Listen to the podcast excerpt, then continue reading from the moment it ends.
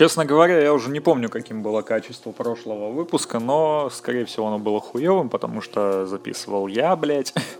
И это как бы абсолютно логично, что качество записи наверняка было дерьмовым. Но, блядь, это вообще уже дело прошлое.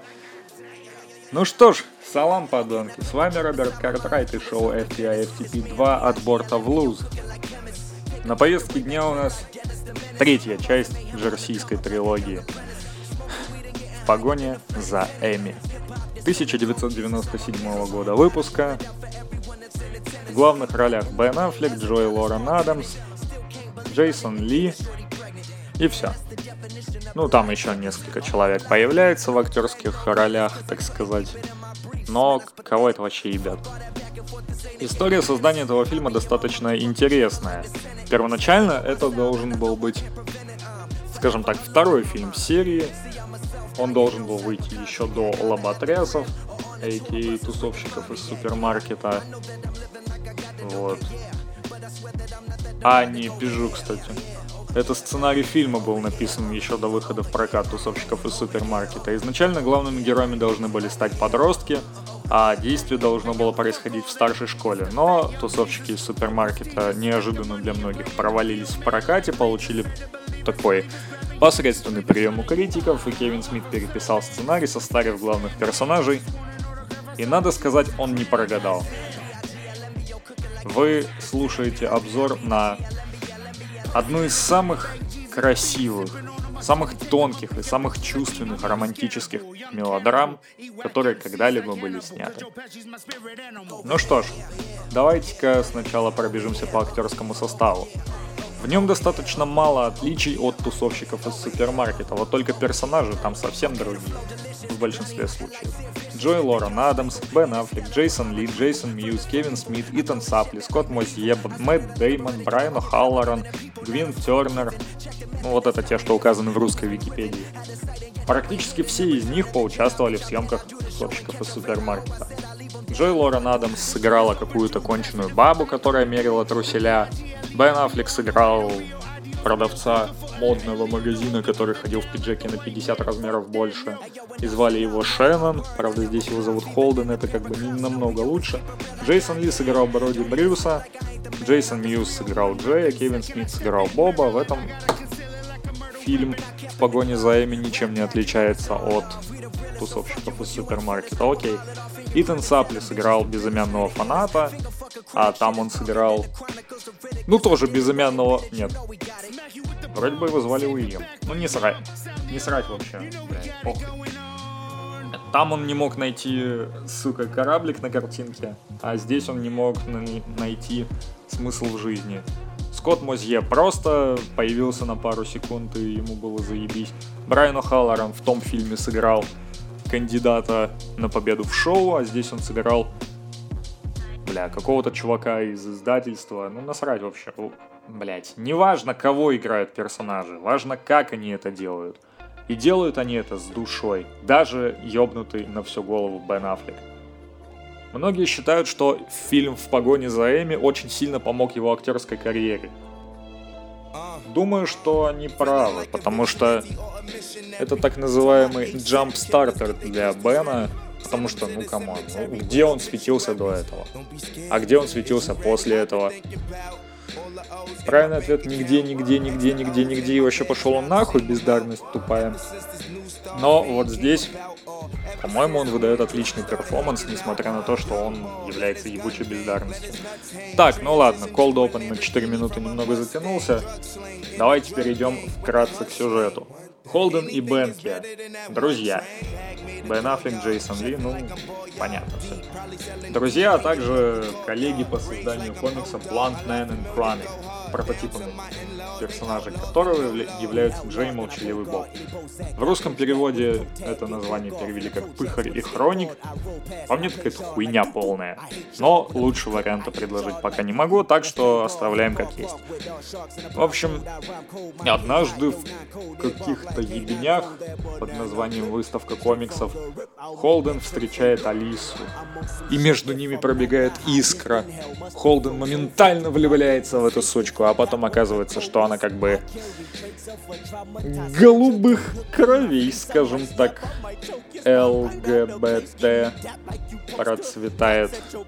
Ну, это прям вот самая такая лесбийская, пидорская и просто ублюдская киношка от Кевина Смита. Да, гомосятины тут хватает, но... Но...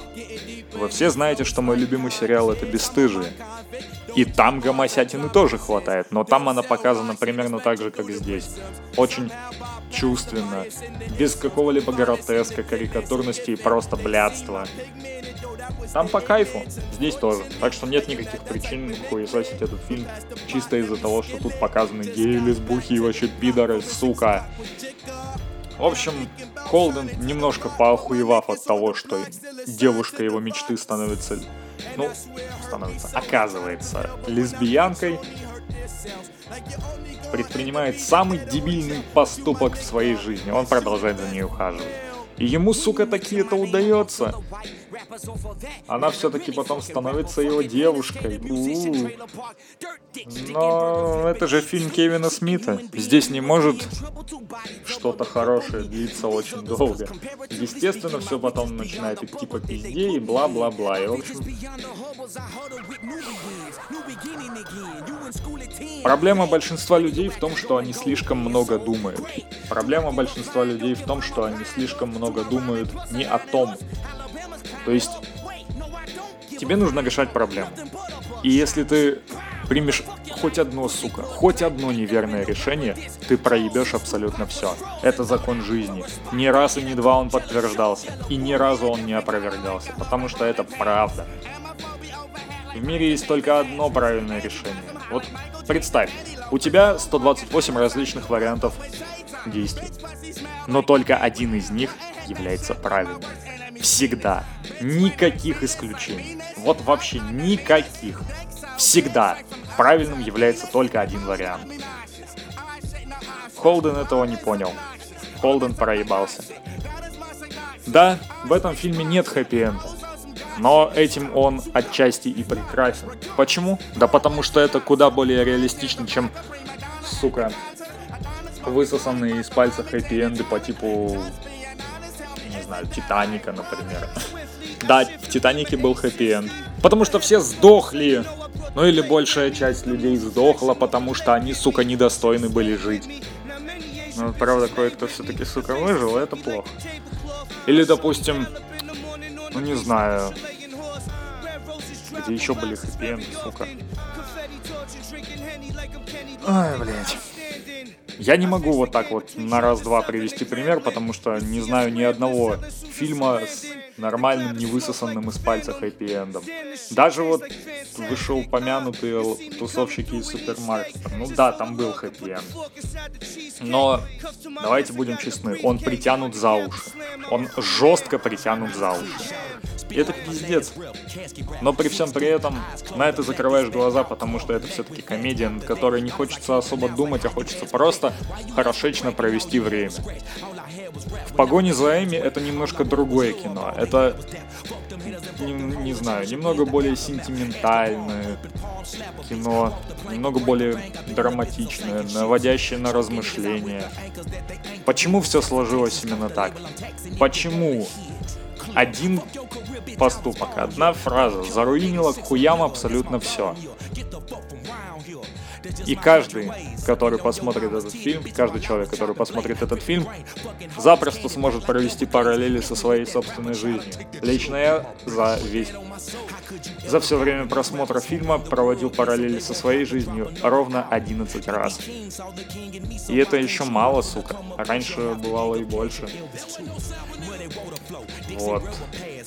Ну да ладно, давайте без грусти, что ли, потому что... Come on, это все-таки Кевин Смит. Давайте лучше по поводу актерской игры поговорим.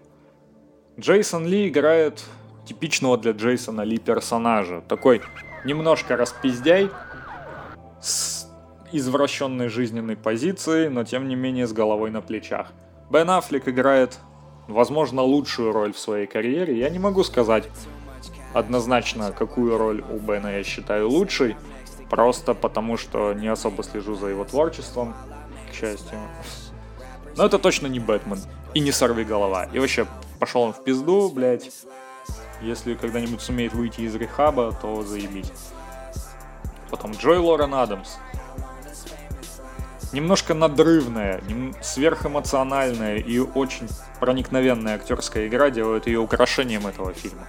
Джей и Молчаливый Боб появляются буквально на несколько минут, но философский монолог от Боба, блять, это, это гениально, серьезно. Я даже немного благодарен Джейсону Мьюзу за то, что он в какой-то из съемочных дней, когда должны были снимать эту сцену, он появился на съемках пьяным. И не смог произнести этот монолог. Вместо него пришлось говорить Кевину Смиту.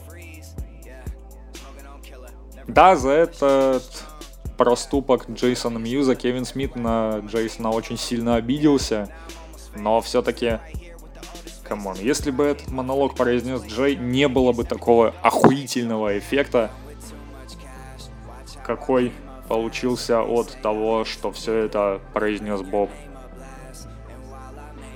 Скажем так, из этого монолога вы точно поймете, почему фильм называется именно так. И стоит ли гнаться за мечтой, если этой мечты никогда не достичь? Конечно, стоит.